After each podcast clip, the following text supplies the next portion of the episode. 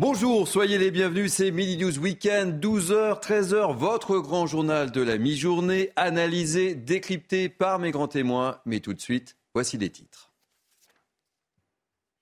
À la une de ce journal, on va reparler des boulangers. Ils vont manifester demain à Paris, un rassemblement malgré les aides annoncées par le gouvernement. Reportage en Gironde pour bien comprendre le malaise de cette profession. Dans ce journal, on va parler des jeunes. En France, 12,8% des jeunes âgés de 15 à 29 ans sont sans emploi, ni en études, ni en formation. Il existe pourtant un dispositif pour les remettre sur le chemin du travail. Ça s'appelle l'école de la deuxième chance. Reportage dans cette édition. Les retraites, suite, grosse opération déminage ce matin dans la presse. Gabriel Attal dans Le Parisien, Olivier Dussopt dans le Journal du Dimanche. Elisa Lukavski nous dira tout. La réforme sera présentée demain en Conseil des ministres. Enfin, on, terminera ce journal par une touche so. Pourquoi me direz-vous? Parce que le programme du couronnement de Charles III a été dévoilé hier. On va tout vous dire là aussi. Sarah Menaille est notre correspondante à Londres. Soyez donc les bienvenus avec moi pour m'accompagner durant cette heure d'info. Naïma M. Fadel, essayiste, soyez la bienvenue. Bonjour Thierry. Laura Lebar, psychanalyste, deuxième participation à Midi News Weekend. Bonjour Soyez la bienvenue. Patrice Arditi, journaliste. Et Harold Iman, notre spécialiste des questions internationales. Je vous le disais dans les titres, demain les boulangers vont manifester à Paris contre la hausse des prix de l'énergie. Ils seront rejoints par les artisans et les commerçants indépendants. Un rassemblement malgré les dernières annonces du gouvernement avec notamment, l'instauration de nouvelles aides et même un tarif garanti de l'électricité. Ce midi, on est allé à la rencontre d'un boulanger en Gironde. Témoignage recueilli par Jérôme Ropnou. Gaël Grandin a ouvert sa boulangerie en périphérie de Bordeaux il y a à peine six mois.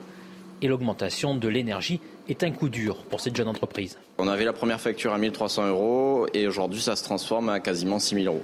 Il faut tenir et euh, en même temps aussi il faut que l'entreprise soit prospère. Et c'est là où c'est un peu le souci parce que bah, prendre quand même une facture de x6, euh, c'est très compliqué. Depuis quelques semaines, il passe son temps à chercher des solutions pour limiter sa consommation électrique. Aujourd'hui, par exemple, euh, on a fait notre premier four ce matin, je l'ai éteint et on en fera qu'un deuxième tout à l'heure et c'est tout pour la journée. Je fais juste le strict minimum. Tout ce que je peux enlever, j'enlève. Il s'est penché avec intérêt sur les aides proposées par le gouvernement. Pas évident de s'y retrouver. Cela dépend de la consommation, de l'abonnement, du type de compteur installé mais certaines représentent déjà une petite avancée. Ça va être le principe du bouclier tarifaire qu'ils ont mis en place. Euh, du coup, avec euh, vraiment un palier bloqué à 15% aujourd'hui en termes d'augmentation, ça va être ça qui va vraiment nous aider. Ça va limiter la casse. Euh, et puis après, bah, ça va être une aide financière. Ça va être très très compliqué. Si on a toujours ce genre de facture et que ça dure, on va être obligé de s'orienter sur autre chose. Beaucoup de boulangers ne pourront pas bénéficier de ces aides, comme ceux qui ont plus de 10 salariés par exemple, ou qui ont renégocié le contrat d'électricité cet été. Ils risquent de ne pas tenir et d'être obligés de mettre la clé sous la porte.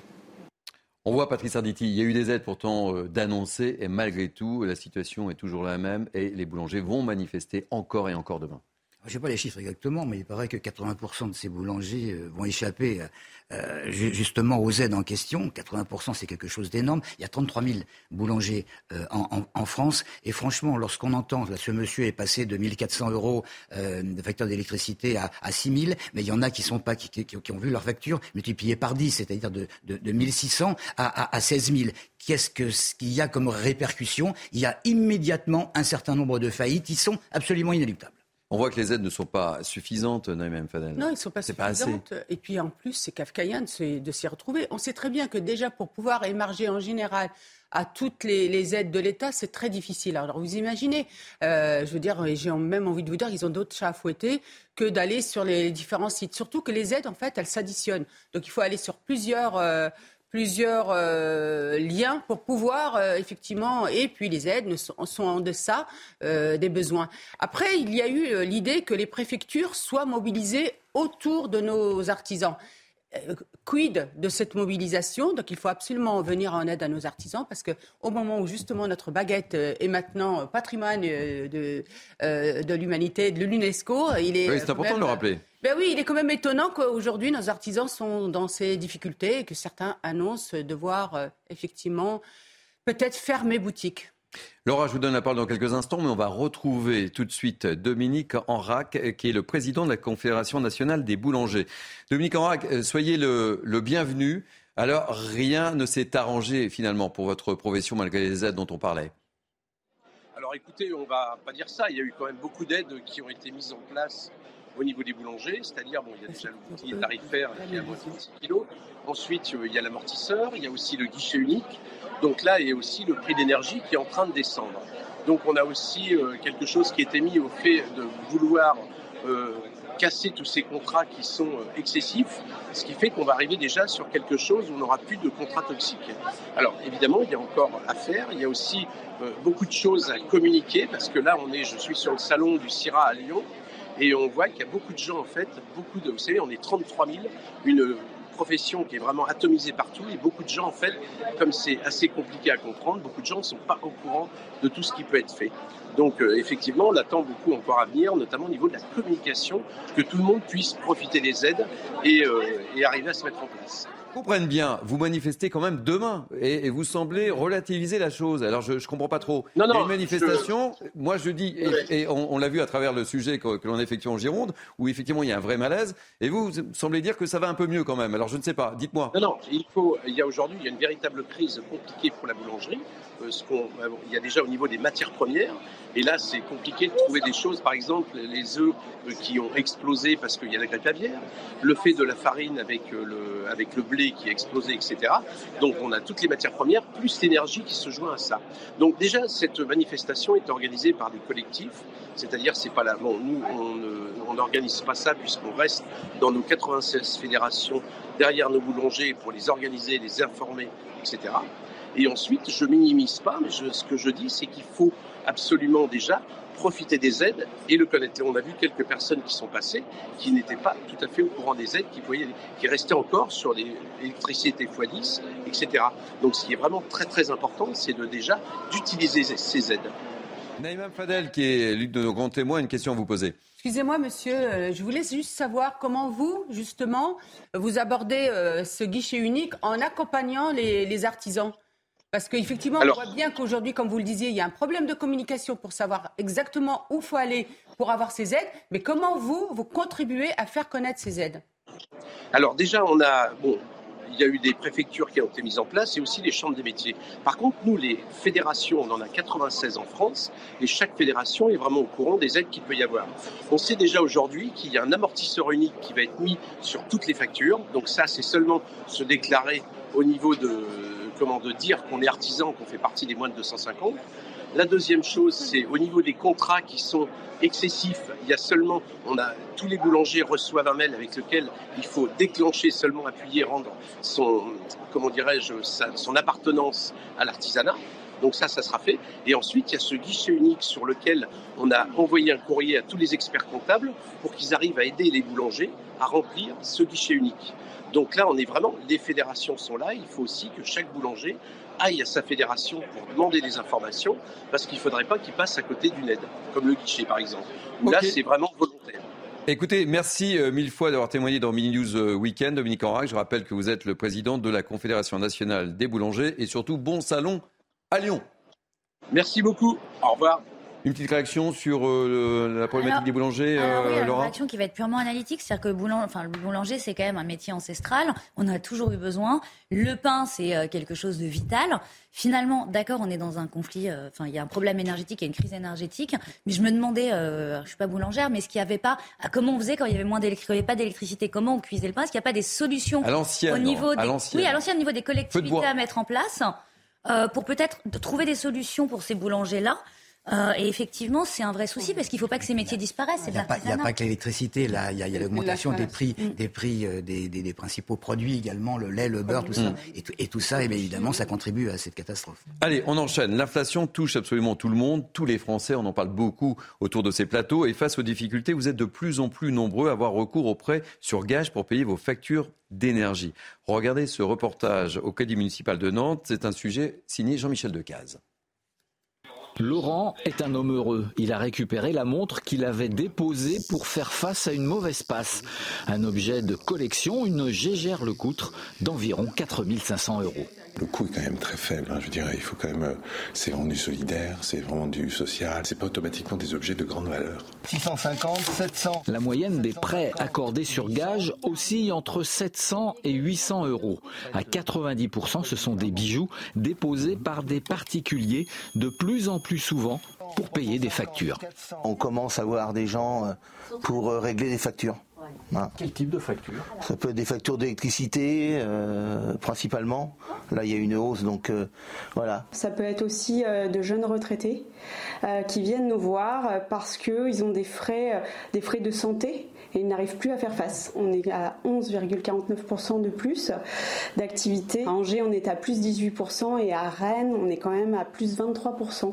Une bague pour régler des pleins d'essence ou se lancer dans un voyage, les prêts sur gage connaissent un boom depuis l'été dernier. Le coût du crédit est peu élevé, de 0 à 0,6%. Dans 90% des cas, ces prêts sont intégralement remboursés.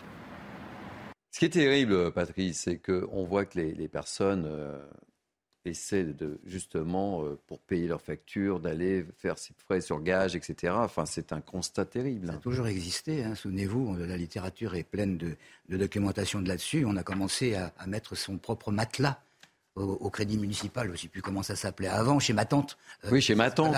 Euh, oui. Chez ma tante, vous vous rendez compte pour avoir. Ça, plus personne connaît chez ma tante. Hein. Bah vous parlez d'une génération. Euh... Bah oui, qui a moins de 20 ans, bien entendu. C'est ça. Mais, mais, mais 20% de, de, de, personnes qui se précipitent au crédit municipal en plus, euh, en, en, un an, c'est quelque chose de considérable. vous vous rendez compte, il y a des gens qui, effectivement, vont s'en servir des quelques sous qu'on va leur donner ou quelques centaines d'euros pour acheter des, des, produits. Il y en a d'autres, c'est pour payer les études supérieures de, de, leurs enfants. Il y en a d'autres, et on l'a vu dans divers reportages, euh, euh, euh, qui, qui, ont choisi d'aller au crédit municipal pour acheter des cadeaux de Noël à, leurs enfants. Mm. Bon, c'est social, et entre parenthèses, c'est bien. Alors ça a toujours existé, il faut voir si, si effectivement ça n'a pas augmenté. 20%, c'est énorme. Et, euh, la, période, en fait, est-ce que c'est euh, euh, lors de cette période mm. d'inflation? C'est ça qui est intéressant. Mais surtout, c'est surtout les, personnes, c'est pour payer leurs factures. Oui, mais on voit bien que mais la France, enfin, les Français se sont appauvris. Hein, on, l'a dit à plusieurs reprises. Allez, on va parler des jeunes. En France, 12,8% des jeunes âgés de 15 à 29 ans sont sans emploi, ni en études, ni en formation. Je titrerai là-dessus. Ce sont les chiffres de l'INSEE publiés en ce début d'année. Cela représente 1,4 million de jeunes. Il existe pourtant en France un dispositif pour les remettre sur le chemin du travail. Et ça s'appelle comment? Ça s'appelle l'école de la deuxième chance.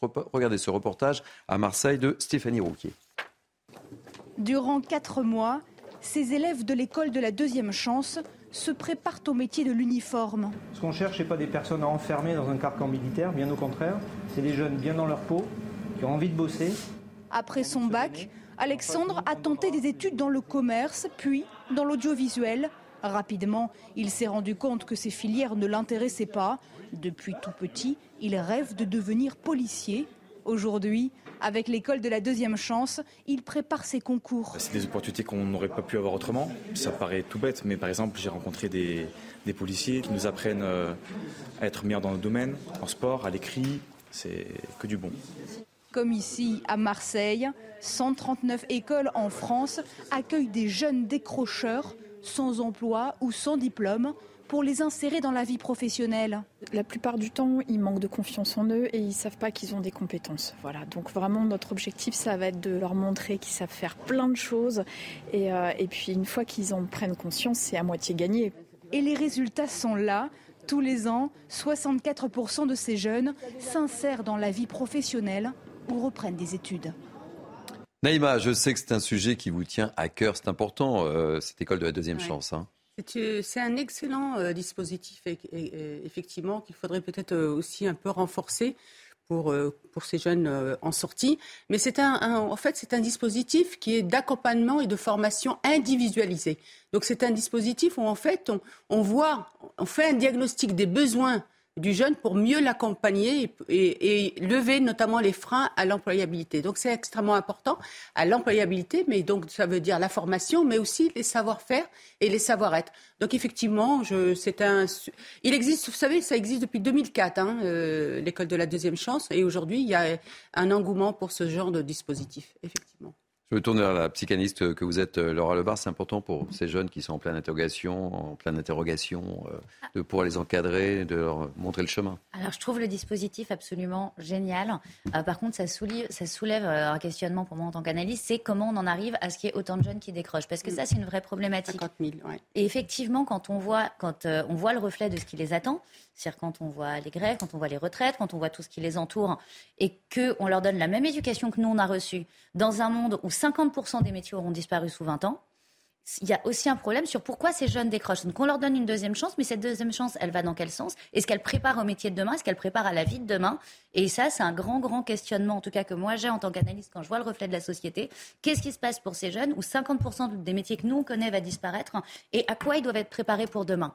Mais vous avez raison, Laura. C'est-à-dire qu'il faudra arriver à ce que dans notre société, euh, on n'arrive pas à ce que les jeunes décrochent. Donc il faudrait arriver à intervenir en amont avant le décrochage. Aujourd'hui, on n'y arrive pas. Donc il faut arriver à identifier les problèmes qu'ils ont les jeunes, dès le primaire d'ailleurs, le collège, parce que c'est au collège que commencent à décrocher les jeunes.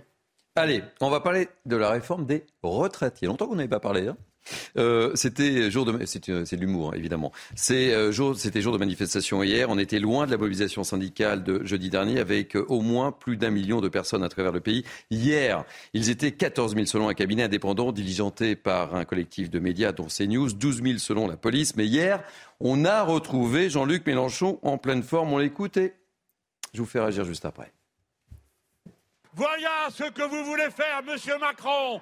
Soyez maudits pour vous transformer toute notre existence en marchandise, comme vous l'avez fait avec la santé, comme vous êtes en train de le faire dans l'éducation, au prix de cette monstrueuse grossièreté qui s'appelle Parcoursup. À bas Parcoursup Soyez maudits pour vouloir tout transformer en marchandise, tout salir, tout gâcher, tout réduire, tout quantifier, il est en forme, Jean-Luc Mélenchon, là? C'est même pas de la forme. À mon avis, on se demande s'il n'est pas né comme ça, là. Parce que, mm. parce que franchement, pendant des années, il a été plus ou moins, plus ou moins modéré. Et maintenant, c'est sans arrêt, sans arrêt. Alors après, le c'est moi, la République. Soyez maudits, soyez maudits à l'attention du président de la République. Mais, mais, mais Jean-Luc Mélenchon, qui, qui, était pendu, comme d'autres d'ailleurs, au basque de François Mitterrand à, une certaine époque, qu'est-ce qu'il aurait dit si quelqu'un de l'opposition avait sorti euh, une, une, chose aussi abominable? Qu'est-ce que ça va être la prochaine fois? C'est je vous pète à la gueule? C'est absolument épouvantable. Mais moi, ce qui me gêne le plus, c'est qu'il contribue, il contribue à alimenter une espèce de haine mm. contre toutes les valeurs de, de, de la République et, et, et surtout de l'autorité de l'État, quel qu'il soit. Et ça, c'est pas bien. Alors, est-ce que c'est parce qu'il n'est plus parlementaire? J'en sais rien. Mais alors, à ce moment-là, redevenez-le. Laura. Alors, je suis tout à fait d'accord avec euh, ce qu'on vient d'entendre, c'est-à-dire qu'il y a déjà un clivage au sein de la société. On est déjà dans un conflit extrême à tous les niveaux. Je ne pense pas que ce, genre de parole puisse aider à résoudre quoi que ce soit. effectivement, c'est euh, dramatique d'entendre ça en 2023. On a d'autres moyens de communiquer. Je suis tout à fait d'accord avec ce que vous avez dit. Et ça ne fait qu'entretenir les problématiques qu'on a, nous, en tant que citoyens, de violence dans les rues, de personnes qui se plaignent de pourquoi on est dans cette agressivité. Ce genre de propos ne veut faire qu'augmenter les problèmes. Et ça, c'est des ménages c'est des citoyens qui sortent dans les rues tous les jours et qui sont face à ça. Non, mais c'est antidémocratique et c'est irrespectueux. Et moi, je suis pour qu'on respecte le président de la République parce que c'est le président de tous les Français et quelle image on donne encore au, euh, monde, j'allais dire, parce que ça me rappelle aussi la gifle qui a été euh, qu'on a voulu donner euh, et que d'ailleurs Mélenchon avait félicité. Hein. Donc c'est scandaleux, mais vous savez, hein, ça ne m'étonne pas parce que c'est l'ADN de LFI. C'est aller chercher la colère, c'est le chaos, c'est il n'existe que par ça, et c'est bien dommage. J'étais sûr que ça allait vous faire réagir. Allez, après deux journées de manifestation contre la réforme des retraites, alors que le texte, je le disais, sera présenté demain au Conseil des ministres, le gouvernement semble tenter de calmer le jeu aujourd'hui. Opération déminage dans la presse, deux interviews ce matin, Olivier Dussopt, Gabriel Attal et Elisa Lukaski nous racontent tout. Gabriel Attal, ministre délégué des comptes publics d'un côté et Olivier Dussopt, le ministre du Travail de l'autre. Dans le journal du dimanche, euh, ce dernier assure qu'il a entendu la colère euh, des Français. Nous prenons acte de la mobilisation qui a été importante. Euh, c'est l'expression de messages qu'on doit entendre. Nous y serons attentifs. L'un écoute les manifestants, l'autre souhaite encore les persuader. Gabriel Attal dans le Parisien, à nous de les convaincre d'aller au contact. Rien n'est joué. C'est le seul petit point de désaccord hein, côté communication entre les deux ministres car tous deux demandent un effort aux Français et assurent que cette réforme a pour vocation d'aider les plus fragiles. Pour qui on l'a fait? Avant tout pour ceux qui triment et n'ont d'autres richesses que le fruit de leur travail, assure Gabriel Attal, alors qu'Olivier Dussopt affirme que les gagnants de la réforme, ce sont les Français les plus modestes, ceux qui ont eu des carrières hachées, les femmes et aussi l'ensemble des Français qui améliorent leur pension de ministre pour qui la réforme ne va pas créer plus d'injustice qu'à l'heure actuelle et qui assure que le système sera à l'équilibre en 2030. Une communication euh, travaillée, hein, mais pas sûr que cela réussisse à convaincre les Français qui se sont mobilisés contre cette réforme. Et Jordan Bardella, le président du Rassemblement national, était l'invité ce matin du grand rendez-vous CNews Europe 1 Les Échos et de Sonia Mabrouk. Et il a plaidé pour un référendum sur la réforme des retraites. On l'écoute. Moi, je dis quand euh, on a cet horizon-là devant soi, alors il faut passer par référendum. Et de soumettre ce projet de loi tout le projet référendum, de loi. tout le projet de loi, c'est dans la Constitution, on le soumet à référendum, à l'avis du peuple français, qui est assez mature, assez grand, pour comprendre ce qui va se jouer avec ce texte, et pour comprendre que ce texte va l'impacter directement. Donc je pense que le moyen, l'un des moyens euh, d'éviter des blocages, et surtout d'entendre de, aussi l'avis des oppositions et l'avis du peuple français, c'est de soumettre ce texte à référendum. Patrice, plusieurs réactions. Opération déminage euh, du gouvernement ce matin, c'est clair, je l'appelle comme ça, mais ça ressemble un peu à ça. Euh, et puis, réaction aussi sur Jordan Bardella. On fait un petit tour de table rapide juste avant la publicité. Alors, pour, ce qui concerne M. Monsieur, Bardella, euh, de toute façon, il appelle à un référendum, mais ça, ce n'est pas la, première fois. Marine Le Pen l'avait fait au, au, auparavant. Ce qui, me semble important, c'est qu'il s'oppose au blocage avec des démonstrations de force. Et ça, c'est extrêmement euh, sympathique, si je puis dire, de la part de quelqu'un de, l'opposition. Il veut vraiment vraiment, vraiment, qu'on puisse discuter. Et du côté de, de M. Attal, alors là, c'est évidemment l'appel à, à, la discussion, avec, euh, avec euh, essayer de, de, de, montrer que le projet n'est pas uniquement quelque chose de, comment pourrais-je dire, de comptable, mais que c'est également quelque chose de social, puisqu'on axe beaucoup de choses sur la, la pénibilité. Laura? Alors, je trouve ça, alors, en 2023 d'être encore à ce qu'un travail soit pénible. Déjà, moi, d'entendre ça, c'est quelque chose que je trouve extrêmement compliqué. On est face à des jeunes, quand vous les écoutez dans les, dans les manifs, la première chose qu'ils disent, c'est Moi, je veux une qualité de vie, je peux travailler en visio de l'autre bout de la terre, je veux pas de la pénibilité. Et finalement, d'ouvrir la voie à la discussion par un référendum, déjà, ce que vous dites, c'est très intelligent et c'est très sain.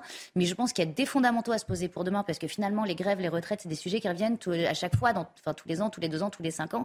Et se poser la question aussi, pourquoi, moi, moi en tant qu'analyste, quand j'entends les gens parler, il y a quand même cette pénibilité du travail qui ne devrait pas en être. Finalement, le travail, ça devrait être un espace d'expression, un espace de liberté pour chacun.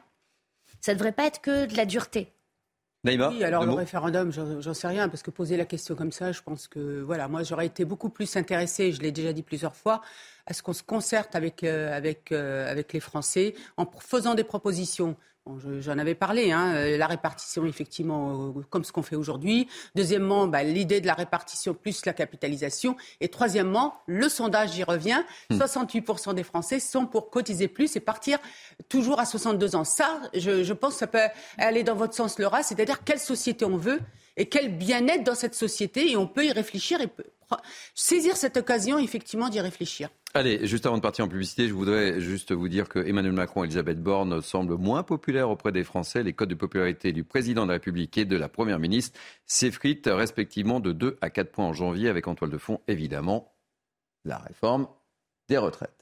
Allez, on va marquer une pause dans ce journal et on parlera du psychodrame du Parti socialiste. Euh, on sera notamment avec François Calfon, conseiller régional de PS Île-de-France, et je lui poserai la question de ben, qu'est-ce qui se passe au sein du Parti socialiste? Ça vous intéresse? Restez avec nous, on en parle dans quelques instants. A tout de suite.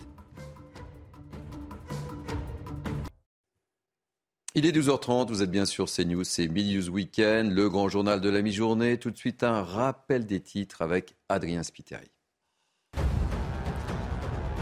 Nouvelle fusillade aux États-Unis. Neuf personnes ont été tuées dans le sud de la Californie. Les faits se sont déroulés près d'un lieu où venait d'être célébré le Nouvel An chinois, une zone où vit une importante communauté asiatique. Une enquête a été ouverte. Joe Biden dans la tourmente. Six documents confidentiels supplémentaires ont été retrouvés dans sa résidence familiale. Découverte de la justice américaine dans l'État du Delaware cette semaine.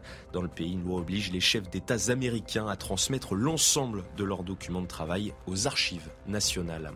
Et puis la popularité d'Emmanuel Macron et d'Elisabeth Borne en baisse sur fond de réforme des retraites. Moins 2 points pour le président, moins 4 pour la première ministre. Des chiffres issus d'une enquête IFOP pour le journal du dimanche. 34% des personnes interrogées se disent satisfaites de l'action du chef de l'État. Merci, merci beaucoup Adrien. Allez, on se retrouve avec mes grands témoins de la matinée, Naïm Fadel, Laura Lebar et Patrice Arditi et évidemment Harold Iman. On va parler du Parti socialiste, du psychodrame du Parti socialiste. Euh, dans le JDD ce matin, on va essayer de comprendre. Olivier Faure, le premier secrétaire sortant, réaffirme avoir été réélu. Son adversaire, Nicolas euh, Meyer-Rossignol, dénonce lui un propos irresponsable. Il y a de l'ambiance. L'écart entre les deux prétendants est de moins de 1%. Et les deux camps s'accusent mutuellement de tricherie. Ambiance, ambiance. Retour sur cette crise avec Alexis Vallée. Et je vais vous écouter juste après. Vendredi soir, deux conquérants annonçaient leur victoire. Je vous remercie encore pour votre confiance. En faisant en sorte que je sois à nouveau celui qui dirige cette formation, cette grande formation politique. Pourtant, les résultats officiels portaient à nouveau Olivier Faure à la tête du Parti socialiste et il s'en félicite. Le résultat est clair et net. Le temps des votes est terminé. Je suis reconnaissant aux socialistes de m'avoir confirmé dans la plus belle des fonctions, celle de conduire et d'animer le parti de la justice sociale et écologique. Pour Nicolas Mayer-Rossignol, cette déclaration est prématurée. Alors que notre parti offre un spectacle affligeant, alors que la commission de récollement est en plein travail, cette sortie me paraît irresponsable. J'appelle une nouvelle fois à l'apaisement, à la transparence, au respect de la démocratie et des militants. Le maire de Rouen dénonce des irrégularités lors du scrutin. Des irrégularités, ou plutôt une tentative de déstabilisation pour Olivier Faure. Aucune irrégularité n'est tolérable, mais certains fabriquent du doute et créent de la suspicion pour entacher le résultat. Ce sont d'ailleurs les mêmes personnes, avec les mêmes méthodes, qu'au funeste congrès de Reims. Une commission s'est réunie sur le sujet et ses conclusions pourraient tout changer. Seules 400 voix séparent les deux hommes. Allez, petit tour de table rapide sur l'état des lieux du Parti socialiste et on sera dans quelques instants avec François Calfon, conseiller régional PS Île-de-France. Patrice Arditi, ça vous inspire quoi cette guerre? Ne seront pas au une guerre. Hein. Non, non, non, non, non. C'est sans aller jusqu'aux commentaires de, de Mediapart qui considère que le PS s'est ridiculisé. Il est néanmoins bien ébranlé. Il est bien ébranlé, suspicion de fraude, résultat, mais vraiment, vraiment limite euh, à, chaque fois. De toute façon, quoi qu'il puisse se passer, imaginons qu'Olivier Faure sorte gagnant de, de, ça, de cette, de cette joute, et il n'aura même pas une majorité relative, il aura une majorité, mais, mais vraiment de justesse avec un, tout petit, petit, petit J. Alors maintenant, de là à dire que le, le, phénix, qui a été le, le mm. PS et qui a régné euh, au niveau gouvernemental pendant des années, va renaître de ses cendres, non, parce qu'il n'est pas encore mort. Il n'est pas encore mais de toute façon, quoi qu'il puisse se passer, non, non, on aura deux PS. On aura le PS de M. Faure qui va s'arc-bouter sur la NUPES d'une manière ou d'une autre, et le PS du, maire de Rouen qui va plutôt, à mon, mon humble avis, euh, se diriger vers un, centre gauche. Bon, eh bien, écoutez, on va voir. Euh, François Calfon, conseiller régional PS Île-de-France, est avec nous. François, je suis ravi de, de vous accueillir au sein de Mini News Weekend. J'ai une question, mais qu'est-ce qui se passe au Parti Socialiste? Mais qu'est-ce qui se passe? Écoutez, il se passe ce qui ne se passe pas dans beaucoup de partis politiques, c'est-à-dire qu'il y a eu un vote, et que ce vote, finalement, il a euh, euh, coupé le Parti socialiste, mais ça c'est le vote, hein, il n'y a, aucune magouille là-dedans, en deux camps antagonistes de chacun 50%. Hein. donc euh, nous disons, moi je suis avec M. Maillard-Rossignol, nous disons que finalement, si le recollement des voix permet une sincérité, nous, nous passerons devant. Euh, mais c'est dans le cadre d'un euh, antagonisme d'une certaine manière. Est-ce que vous êtes d'accord avec justement euh, votre candidat Nicolas Meyer-Rossignol qui parle de spectacle affligeant Le PS va pas très bien quand même, euh, euh, François. Le PS va pas très bien. Je suis pas certain que ce qui se passe là puisse attirer de, des militants là, non? Oui, mais vous savez, regardez ce qui se passe à la France insoumise. Ça ne se passe pas, tout simplement. Hein. Euh, Monsieur Mélenchon et Monsieur Bompard se réunissent dans un bureau, ils composent une direction tout seuls en mettant de côté Monsieur Ruffin ou Madame Autain. Au moins au Parti socialiste, il y a des élections. Alors je vous accorde, c'est un moment qui n'est pas euh, tout à fait enthousiasmant, mais dans toutes les démocraties partisanes, vous arrivez à ce type de blocage. Non, ce qui est plus fâcheux, c'est que le premier secrétaire du Parti socialiste dans le JDD aujourd'hui fait comme s'il avait gagné. Il devrait être le garant de notre démocratie interne. Il y a une commission de récollement, j'y ai passé toute une partie de ma nuit. Euh, le minimum, c'est de respecter les instances qui permettent d'arriver à, un, résultat sincère et partagé. Or, nous disons, beaucoup de vidéos ont été partagées, y compris sur le site de votre chaîne d'information, que ne serait-ce que la section de Liévin, dans laquelle le, maire a fait débarquer sa police municipale pour virer Manu Militari euh, nos contrôleurs, ou à, la Courneuve, où euh, finalement le secrétaire de section s'est enfermé avec l'urne ou autre, ne serait-ce que l'annulation de ces trois sections nous a fait passer largement en tête.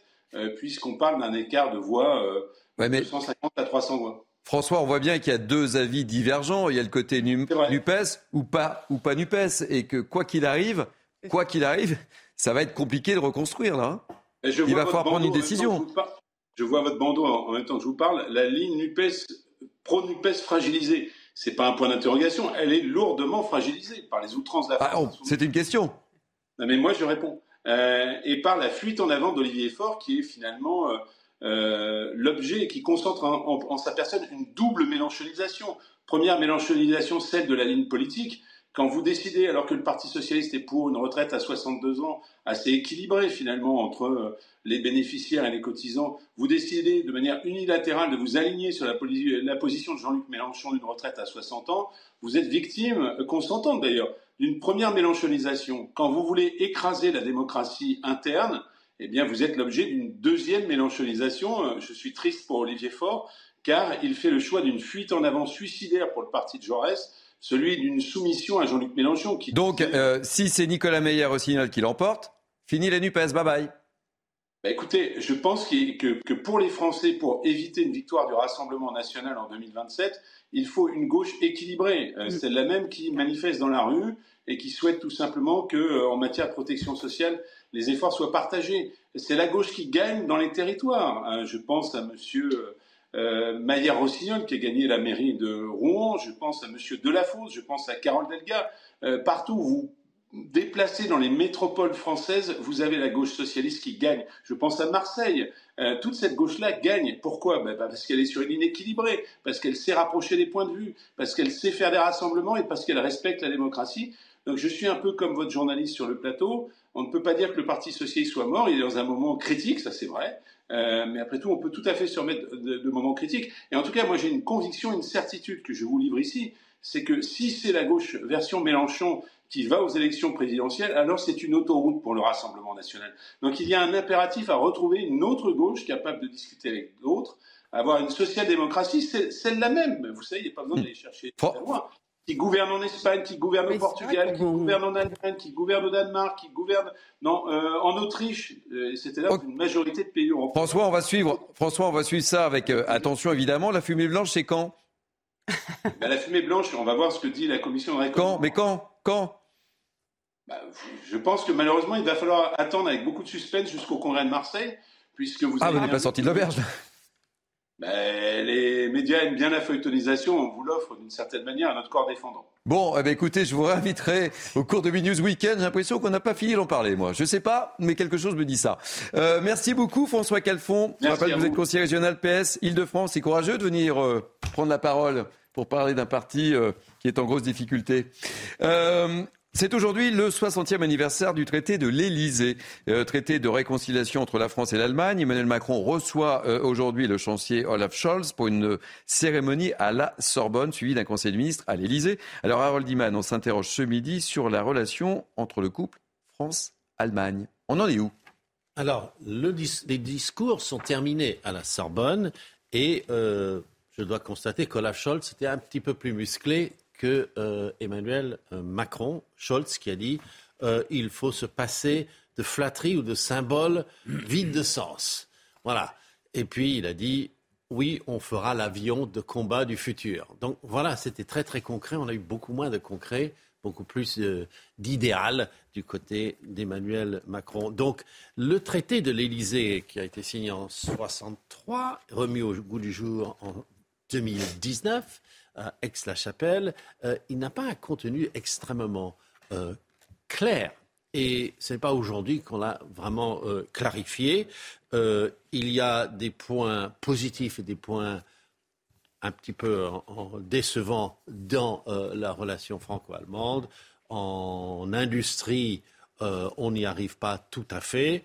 Euh, on, converge plutôt sur l'Ukraine et sur les Balkans. Donc voilà l'état des choses actuelles. Euh, Harold, moi, rapidement, Naïma. J'ai le sentiment vraiment que dans ce couple France-Allemagne, la France est bien seule. J'ai l'impression que c'est, vous savez, la mariée qui se languit que son mari la regarde un peu. Voilà et qu'il lui fasse un petit signe. J'aime ce petit côté. Qu'elle euh, n'arrête pas. Non, mais euh, vraiment, j'ai ce sentiment-là qu'elle n'arrête pas de faire des signes et de lui de demander son amour. Et lui, n'arrête pas de la cocufier. Excusez-moi. De, Harold, réponse rapidement sur, cette, euh, sur cette image du couple franco-allemand vue par Naïma M. Fadel. Ça m'étonne pas d'elle. Oui, mais c'est sûr que l'Allemagne compte dessus beaucoup moins que la France. Ça, c'est sûr. Mais elle fait quand même beaucoup de choses, même si de temps en temps, elle va faire une infidélité euh, ici ou là. Allez, on va vous parler ce midi de ce rapport très rapidement sur la persécution des chrétiens dans le monde, une augmentation vertigineuse dans l'espace de 30 ans selon l'ONG Portes Ouvertes, 300 millions de chrétiens persécutés entre en 2022, soit 1 sur 7, une proposition qui grimpe à 1 chrétien sur 5 en Afrique et même 2 sur 5 en Asie. Euh, Pourbet reviendra sur ce rapport dans son émission juste après notre journal dans Enquête d'esprit.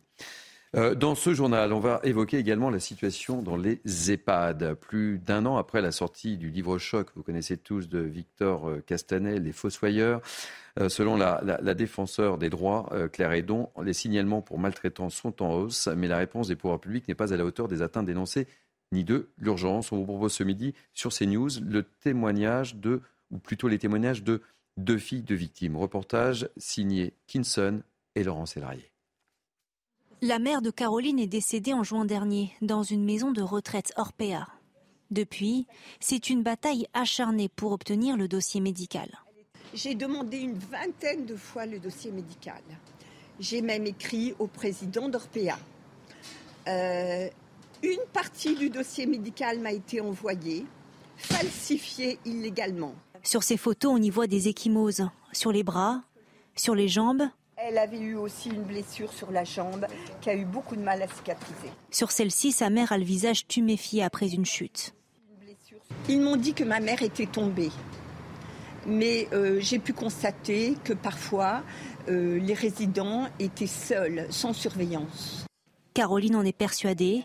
Sa mère était victime de mauvais traitements pendant plusieurs années. Maman avait peur des aides-soignantes. Et la plupart des familles ne se plaignent pas parce qu'elles ont peur des représailles. Elle a décidé de porter plainte, comme Isabelle, l'une des premières à avoir témoigné après les accusations de maltraitance portées contre le groupe Orpea. Sa mère est décédée en septembre 2021. Elle n'est restée que quelques mois dans l'EHPAD. Voici une photo d'elle avant et après. Moi, en tant que praticienne, je peux vous dire que pour que des dents se cassent aussi rapidement, c'est qu'il y avait un manque d'hygiène, on ne devait pas lui laver les dents, elle devait être complètement déshydratée, c'est ce qui a été prouvé après, dénutrie. Encore meurtrie, elle raconte les chutes à répétition de sa mère par manque de surveillance. À l'issue de l'examen, trauma, fracture de l'épaule pas consolidée, fracture du sternum, fracture des côtes droite et gauche, fracture des dorsaux lombaires. Elle était en état de choc. Ça lui a valu un mois d'hospitalisation pour essayer de retrouver un petit peu de mobilité et de force. Son Alzheimer s'était potentialisé à vitesse grand V. Il y avait eu un syndrome de glissement. Et après, j'ai enfin trouvé euh, un système et elle était gardée à domicile et j'ai pu la maintenir euh, un an. Un an où là, elle était, elle était propre, elle était souriante, elle était heureuse parce que là-bas, elle était triste. Nous nous sommes rendus dans l'EHPAD où résidait sa mère. La direction a depuis changé, les contrôles ont été renforcés, mais les associations déplorent toujours un manque criant de personnel. Et je me dois de, préciser que les directions des deux établissements européens concernés par ces affaires ont refusé tout simplement de répondre à notre équipe de journalistes. C'est important de le signaler. Euh, Laura Lebar, il est terrible ce, ce reportage et ces deux témoignages. Alors absolument terrible. Et en plus, on a des, familles de victimes qui, sont, qui ont peur d'aller porter plainte parce qu'effectivement, il n'y a pas de place dans les EHPAD. On est presque à dire merci aux soignants de les prendre. Et ça, c'est une chose qui est mhm. terrible. Mais ce qui me, si je dois faire le bilan du journal et de ce qu'on entend dans l'actu, il y a quand même il y a deux choses. Il y a où on met l'argent et il y a de quelle façon on pense là où on met l'argent. Et finalement, dans tout ce que j'entends, on ne pense pas argent égale bien-être. On ne pense pas au bien-être du patient. On ne pense pas, pareil, euh, au niveau des retraites, au bien-être des travailleurs moi, en tant que citoyenne, quand je vois tout ça, c'est extrêmement difficile parce qu'on est aujourd'hui dans une culture du bien-être. En plus, je suis psychanalyste, donc on sait que le bien-être aujourd'hui, qu'il y a beaucoup de maladies psychosomatiques, qu'il faut faire attention au bien-être des gens. Ces personnes-là qui sont en fin de vie ont le droit à une vie digne, ont le droit à des EHPAD qui doivent baser avant tout euh, les soignants qu'ils vont engager sur le bien-être des patients. Ils ont le droit d'avoir une vie en dignité et heureuse. Allez, dans quelques instants, euh, je vous emmène en Grande-Bretagne. On va quand même parler de. Oui qu'une société, elle se mesure à l'aune de la manière dont elle traite ses aînés. C'est important de le préciser aussi. Donc je le disais, dans quelques instants, je vous emmène en, Angleterre, mais quelques mots de sport et de football avec la Coupe de France. Lyon a littéralement écrasé Chambéry 3-0 euh, et Toulouse a battu Ajaccio 2-0. Et demain, c'est toujours des belles histoires dans la Coupe de France. Le pays de Cassel qui joue en régional 1 affronte l'ogre, le PSG. Une belle histoire en tous les cas pour le pays de Cassel. Allez, on va terminer ce journal, chose promise, chose due, par une page royale, si vous me le permettez. On va parler du couronnement de Charles III. Le programme des festivités a été dévoilé et moi, ça me passionne ce, programme. Et pour tout savoir, eh on va retrouver Sarah Menaille, notre correspondant. Welcome, Sarah. Alors, que va-t-il se passer? Dites-nous tout. Bonjour. Eh bien oui, le palais de Buckingham a dévoilé donc le programme des, festivités, hein, trois jours de festivités qui vont se dérouler à partir du 6 mai prochain. Le 6 mai au matin, il y aura une cérémonie religieuse en l'abbaye de Westminster. Et comme le veut la tradition, cette cérémonie religieuse sera dirigée par le chef de l'église anglicane, l'archevêque de Canterbury. Alors pour cette cérémonie, Charles III devrait eh bien un petit peu rompre avec la tradition. Il a d'ores et déjà choisi sa tenue selon les tabloïds anglais. Il devrait par exemple laisser au placard les bas de soie que portent généralement les monarques pendant leur couronnement. Après cette cérémonie en l'abbaye de Westminster, direction donc le palais de Buckingham avec une procession particulière, la procession du roi. Il sera donc sur tout le long du, chemin entre Westminster et Buckingham. Il y a environ euh, un quart d'heure, 20 minutes entre les deux. Il sera donc accueilli par la foule, hein, évidemment, qui, est attendue en masse. Le lendemain, le 7 mai, il y aura un, concert au château de Windsor avec plusieurs stars internationales. Diffusé en direct à la télévision publique sur la BBC. Le nom des, stars qui seront présentes n'ont pas encore été dévoilés par le palais de Buckingham. Les Britanniques seront ensuite le lendemain invités à participer à un déjeuner du couronnement, une sorte de fête des voisins dans les rues. Les gens vont se réunir pour déjeuner ensemble, installer des tables et fêter donc ce, couronnement, un hein, couronnement d'un roi. Ce n'était plus arrivé ici au Royaume-Uni depuis 1937, hein, depuis le couronnement du père d'Élisabeth II. Dans la soirée, plusieurs lieux emblématiques au Royaume-Uni seront illuminés, hein, notamment euh, Big Ben, évidemment, plusieurs lieux qui comptent dans l'histoire de la monarchie euh, britannique. Programme chargé donc le 6 mai prochain pendant trois jours, un programme qui rappelle un petit peu celui du jubilé de platine d'Elisabeth II que nous avions célébré au mois de juin dernier. Un petit peu les mêmes symboles hein, pour ce, couronnement. Des festivités qui doivent redonner le moral à, tout un pays, hein, un pays qui a le moral un petit peu en berne. Donc c'est le but vraiment de ce couronnement, redonner le moral aux Britanniques. Et puis la grande question, surtout autour de ce couronnement, c'est Harry et Meghan seront-ils présents? On n'a pas encore la réponse. Réponse le 6 mai prochain. Thank you very much, Sarah Menaille, notre correspondante à Londres. On est très en retard. Merci, fin de ce Midi News Weekend. Merci de nous avoir suivis. Merci pour votre grande fidélité. Merci à nos grands témoins. Merci à, Samia, à Samira Chabi, Cynthia Pina, Adrien, Adrien Lefin. Merci à Barbara Delap pour la programmation. Merci aux équipes en régie. Vous pouvez revivre ce journal sur cnews.fr. Tout de suite, enquête d'esprit avec Émeric Pourbet. Belle journée sur CNews. Oui, nous sommes très en retard. Merci à vous quatre. C'était un plaisir de vous avoir. Belle journée sur CNews.